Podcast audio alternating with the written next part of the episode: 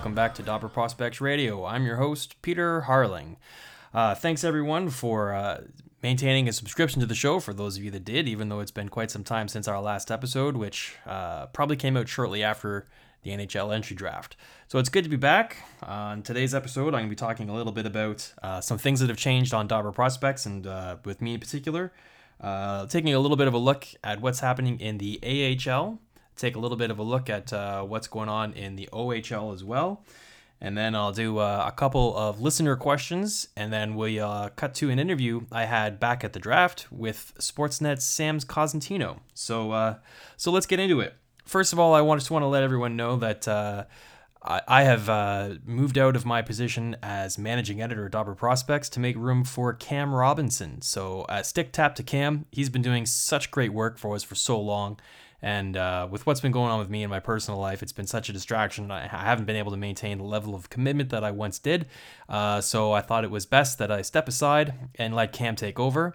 I'll still be participating uh, with Dobber Prospects a, a, little bit. Of course, I'll be doing uh, contributions to draft guides and uh, the prospect rankings, uh, or sorry, the prospect report. I'm obviously maintaining uh, the podcast episodes as much as I can, and I'll be doing some player updates as well as contributing to uh, special assignments with Dobber Prospects and helping Cam grow that site a little bit more. Uh, so, looking forward to all the amazing things that Cam can do with the site and the direction he's going to take it. Um, all right, so that out of the way, let's do a little bit of talk about uh, what's happened so far early this season. Um, one leagues, a couple of leagues that I want to take a quick look at first of all would be uh, the AHL and the OHL. Uh, so taking a look at the AHL, just uh, just basically at the scoring leaders, I haven't had an opportunity to watch too many games yet. Some things that are jumping out at me. Uh, Drake Batherson is right atop of the rookie scoring leaders in the AHL. You may remember Drake Batherson from such hits like the World Juniors with Team Canada, where he scored a bevy of goals. He's carried that momentum into his first year as a pro, Guy's got uh, six games played and nine points already with Belleville. Uh, so Belleville's not too far from me. It's just a uh, just down the highway a tad, about an hour's drive. So I'll be looking to try and get into a couple of Belleville Senators games this year, and uh, keep tabs on on Mr. Batherson for all of you owners out there. Another player who uh, jumped out at me off the scoring leaders is a player we've talked about on this show a little bit before. That's Carl Grundstrom from the Toronto Maple Leafs. This is a player I talked about, and I thought he might have an opportunity to start the season with the Leafs, despite the fact that they have such a stacked forward roster. He's got seven points in five games already uh, playing in the AHL with the Marlies, not in the NHL with the Leafs. I thought with the Leafs parting ways with Leo Komarov that that might be a role that Grundstrom would be able to fill. He's a little bit bigger, a little bit grittier than some of the other players that uh, are prospects that they have. Um, I think it's just a matter of time until Grundstrom works his way up into regular in the NHL with the Leafs. Uh, he might just be an injury recall away. Um, another player that's kind of jumped out at me a little bit was uh, a player that I've never really heard of before. He's uh, signed as a free agent by the Los Angeles Kings. His name is Sheldon Rempal. He's a winger. He comes from the NCAA. He's played two years there with Clarkson University. In the last two years, he's played back to back 39 game seasons, scoring 23 points in his uh, freshman season and 46 in his sophomore season before he signed with the Kings. Started this year in the NHL. Uh, he's got two games with zero points, but in the other games that he's played this year in the AHL, he's managed two points a game, uh, four goals and four assists in four games. So eight points in four games is uh, is a pretty impressive stat. Uh, it's gonna be difficult for me to get my eyes on this guy as he plays for Ontario, which, uh, as you know, is very far away from the Ontario that I live in. Uh, but hopefully I can get the opportunity to watch him play online.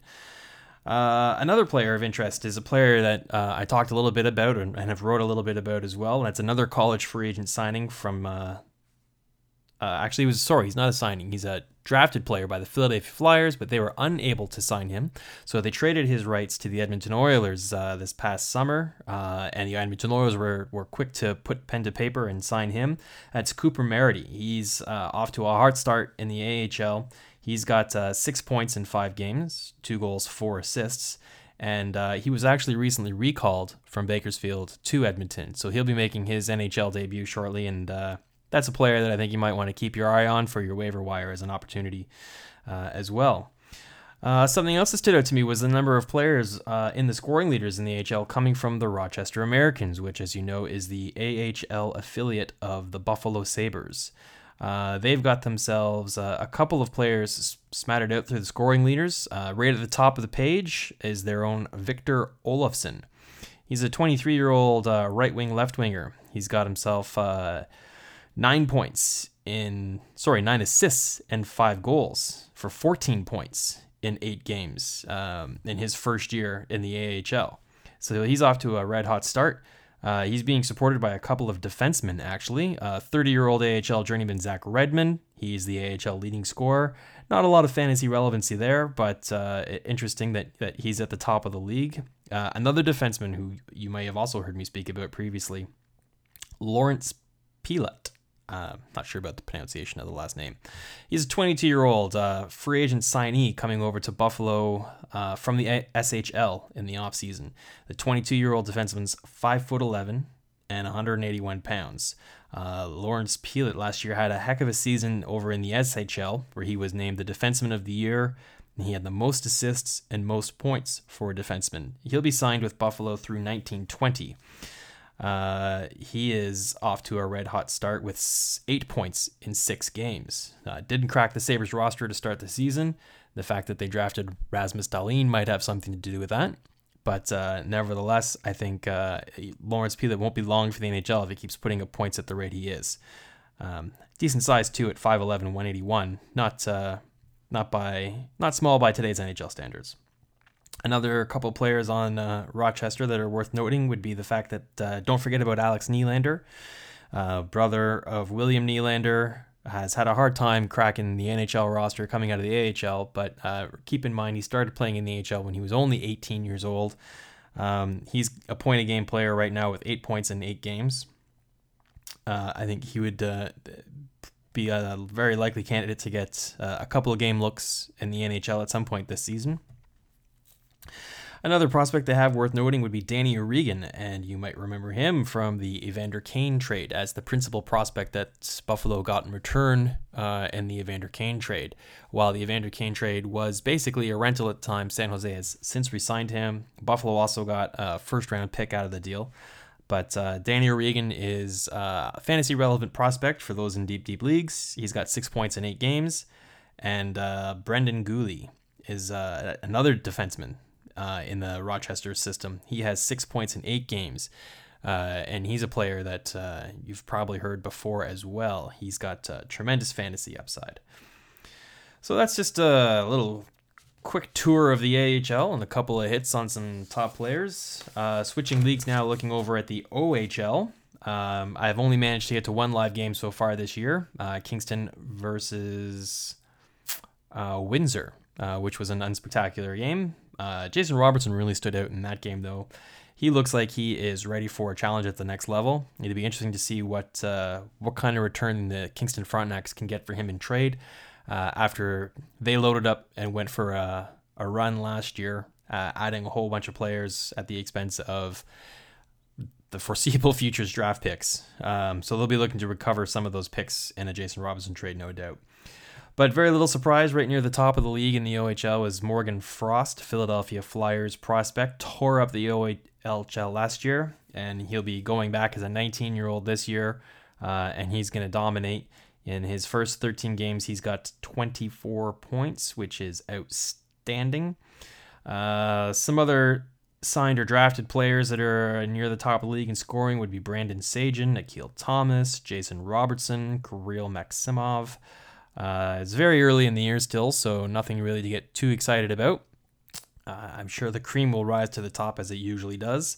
Uh, but looking a little bit further down, a couple of names that kind of jumped out at me that's always nice to see is some draft eligible players. Uh, Arthur Kaliyev uh, is the top of the list for draft eligible players in the OHL. He's playing for the Hamilton Bulldogs. He'll be a first round pick coming up soon. The guy's a sniper. He's a Russian sounding import player, but he's, uh, I believe he's domestically grown. He's got uh, 13 games so far this season, and he's a goal a game player. Add in 10 assists, and he's got 23 points in 13 games. Um, I noticed him last year, especially during the playoffs when Kingston and Hamilton uh, made it to the conference finals.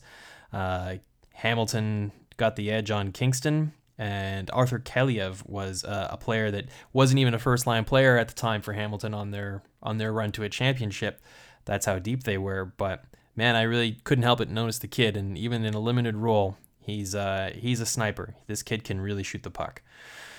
Uh, moving down the list a little bit, you'll find uh, the younger brother of Nick and Ryan Suzuki. He's playing for Barrie, another team that uh, had uh, some pretty impressive offensive depth last year, and he was able to be insulated a little bit behind the likes of uh, Event uh. Uh, so so far this season, Ryan Suzuki, who will also be a first round pick, he's got 21 points in 11 games, five goals, 16 assists, so a little bit more of a playmaker than than Kaliyev. Uh, but he's a, those are two players that I think you might want to uh, be looking at as early first round candidates for the upcoming draft this year uh, in Vancouver. Looking even a little further down the line, sorting the OHL scoring leaders by rookies, a couple of names that you'll see right at the top would be Marco Rossi. He's an Ottawa 67's import draft. This guy's not eligible till the 2020 draft, and he is leading all OHL rookies in scoring. He's an Austrian import who has 16 points in 14 games, 9 goals, and 7 assists. The Ottawa Senators look to be a, a contending team this year, and they'll be looking at some of their uh, older veteran players uh, and, and their uh, import rookie Marco Rossi to carry the offensive load there. Um, 67s are, are just up the highway for me, so I'll get an opportunity to see this kid play a couple of times this year, no doubt. Um, so look for more updates on, on him in the future. Uh, next on the list would be Cole Perfetti, a center with Saginaw Spirit. He's also eligible for the draft in 20. Uh, he's got himself 11 points in his first 12 games. Uh, kid's just 16 years old. Uh, don't really know much about him. And Saginaw plays in the West, and I live in the East, so I'll be lucky to see him once or twice this year. Uh, but I'll be looking for him when they come through for sure. And then, last but not least on my list is Big Quinton Byfield, a player you may have heard of. He was drafted first overall in the OHL uh, priority selection draft this past summer. This young man is already six foot four, 194. He's a hulking center. He's got great speed, good skills, great hands. Uh, in his first 12 games in the OHL, he's got five goals and five assists for 10 points. I wouldn't be surprised if he powers his way to the top of the scoring list for rookies by uh, by Christmas. So that's a quick snapshot look at the OHL. Um, before we move on to have my conversation with Sam from the NHL draft, I thought I would uh, mix things up a little bit and uh, take a couple questions from you, the listener. I posted it out there on the DPR underscore Twitter handle uh, the other day about what you might want me to talk about, and I got some uh, some responses. Uh, David Lemaire asks me, uh, how large is the risk reward with uh, Kaprizov in a dynasty league, and will he ever come over? And then a follow up question to that came from NHL Ranking. He asked the same thing about Nikita Gusev. So, great questions. Uh, two players who I'm sure most of you are already very familiar with. They're highly talented offensive players. And the trick is they are signed to professional contracts in the KHL, and there is no transfer agreement between the KHL and the NHL, so they can't possibly come over until their contracts expire. So the million dollar question is when their contracts expire, will they renew and stay in Russia and play in the KHL, or will they come over and play in North America and sign lucrative contracts in the NHL? The lucrative contract I term is a term I use loosely as they'll only be able to sign entry level contracts, so they'll have to burn through their ELCs before they can really cash in at the NHL level. Uh, one thing that you might be able to see is if their Russian teams uh, in the end of their contract year are eliminated early enough that they could sign and come over and quickly burn off a year of their contract in the NHL before before the NHL regular season expires, that would allow them to take their ELC down by one year and speed things up to uh, restricted free agency status. Um, I think that would be uh, an tempting lure for them if they wanted to come over, because if they did, it would most likely be for cash pursuit reasons. Anyhow, Kaprizov is signed through 1920, uh, so the earliest he could possibly sign in the NHL with currently his rights are owned by Minnesota, would be the season of 2021. So if you own him in your fantasy roster, he's going to be sitting on your bench for a couple more years before you have the the chance that he could even move up and start contributing you some stats. If he does come over, however, he'll be well well worth the wait. So in terms of David's question is what's the risk reward? Um, the risk, quite frankly, is if he's already on your prospect bench, all he's really doing is, is taking up a spot. So how many prospect spots do you have? If you're in a deep, deep dynasty league that mirrors the NHL and gives you like a full minors bench where you have 20 some prospect possibilities, I would say the risk would be negligible.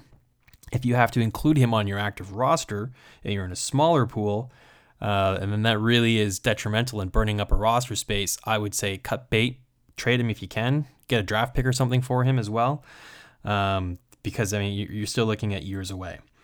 Nikita Gusev, on the other hand, his contract expires at the end of the 1920 1819 season, sorry. So he could come over after this season in 19 and 20. Uh, he just has absolutely been tearing it up as well. Uh, Gusev is a property of the Vegas Golden Knights. They acquired him from Tampa, I believe, during their expansion. Um, great, great, great acquisition by Vegas as they add themselves an elite prospect before they even had a, an NHL entry draft. Um, he's arguably their their top prospect, even with the likes of uh, Cody Glass still in their system and Erik Brannstrom. Uh, Erik Brannstrom also was in the AHL, by the way. Um, so, anyways, Nikita Gusev as a player, I'd be a little bit more interested in uh, having on my prospect team than Kaprizov. But um, like I said, if you've got lots of space on your prospect roster, then there is not really any risk other than just wasting a prospect spot, which is negligible. Uh, and then the upside for these guys is is tremendous. Think uh, think Panarin upside when they come over. Okay, next question comes from Buds All Day, and he asks me uh, Sam Steel versus Gabe Vilardi versus Cody Glass. Um, long term in a dynasty league, I guess he's asking who does he like. So long term is is the real question here. Right now, Sam Steel is in the NHL playing with the Anaheim Ducks. So the short term answer is Sam Steel all day. He's already in the NHL, whereas Cody Glass has been sent back to Portland. He's not going to be playing at all this season in the NHL.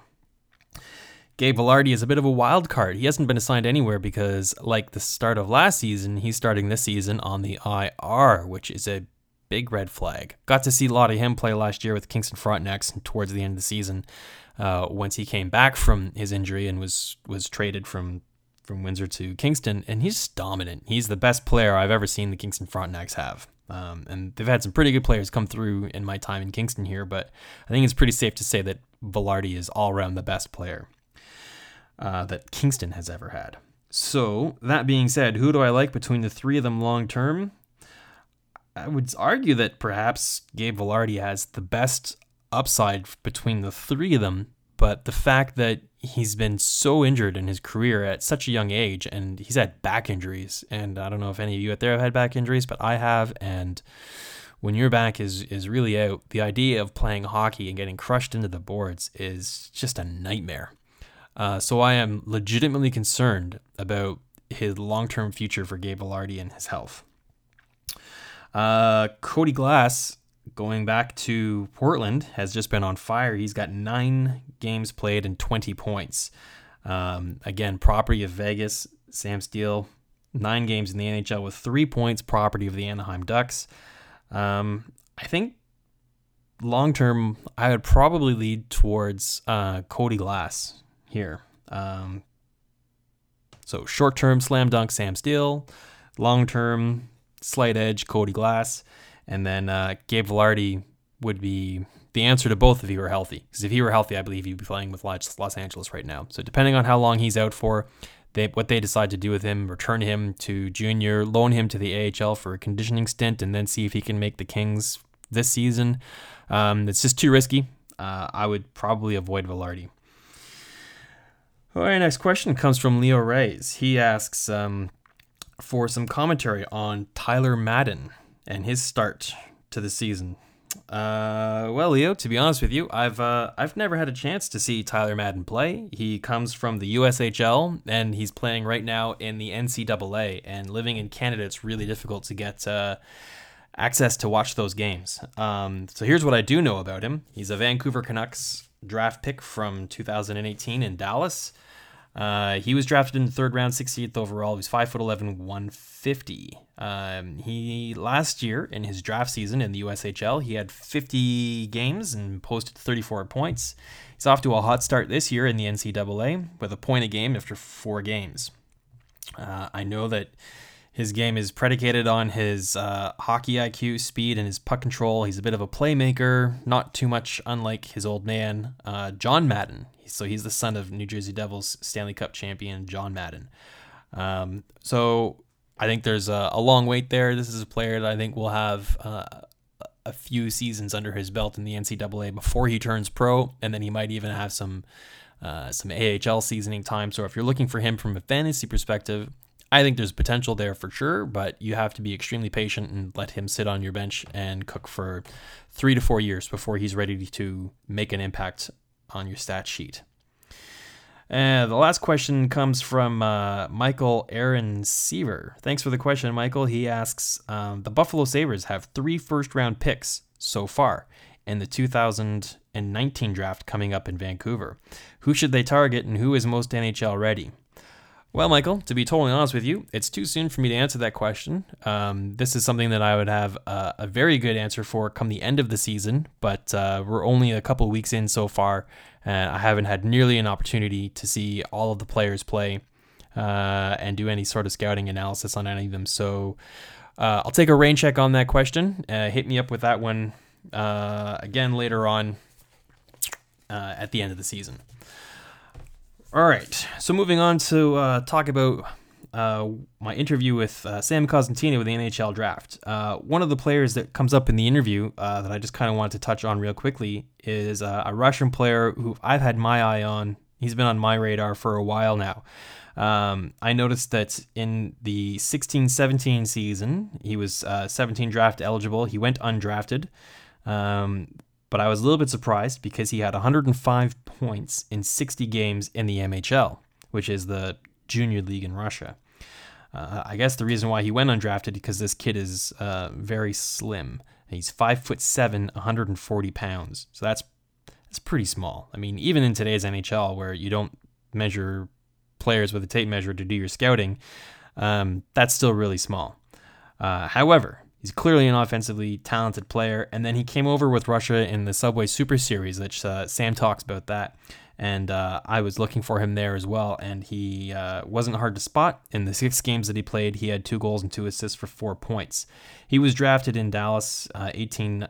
2018 mm, by the Vancouver Canucks in the late, late, late in the sixth round, 186 overall. So this is certainly a player who um, they're the dice on. is a long shot to say the least but his offensive upside is uh, is so tempting that I'm really glad that an NHL team took a shot on him. He's already a year older than the other people from the 18 draft.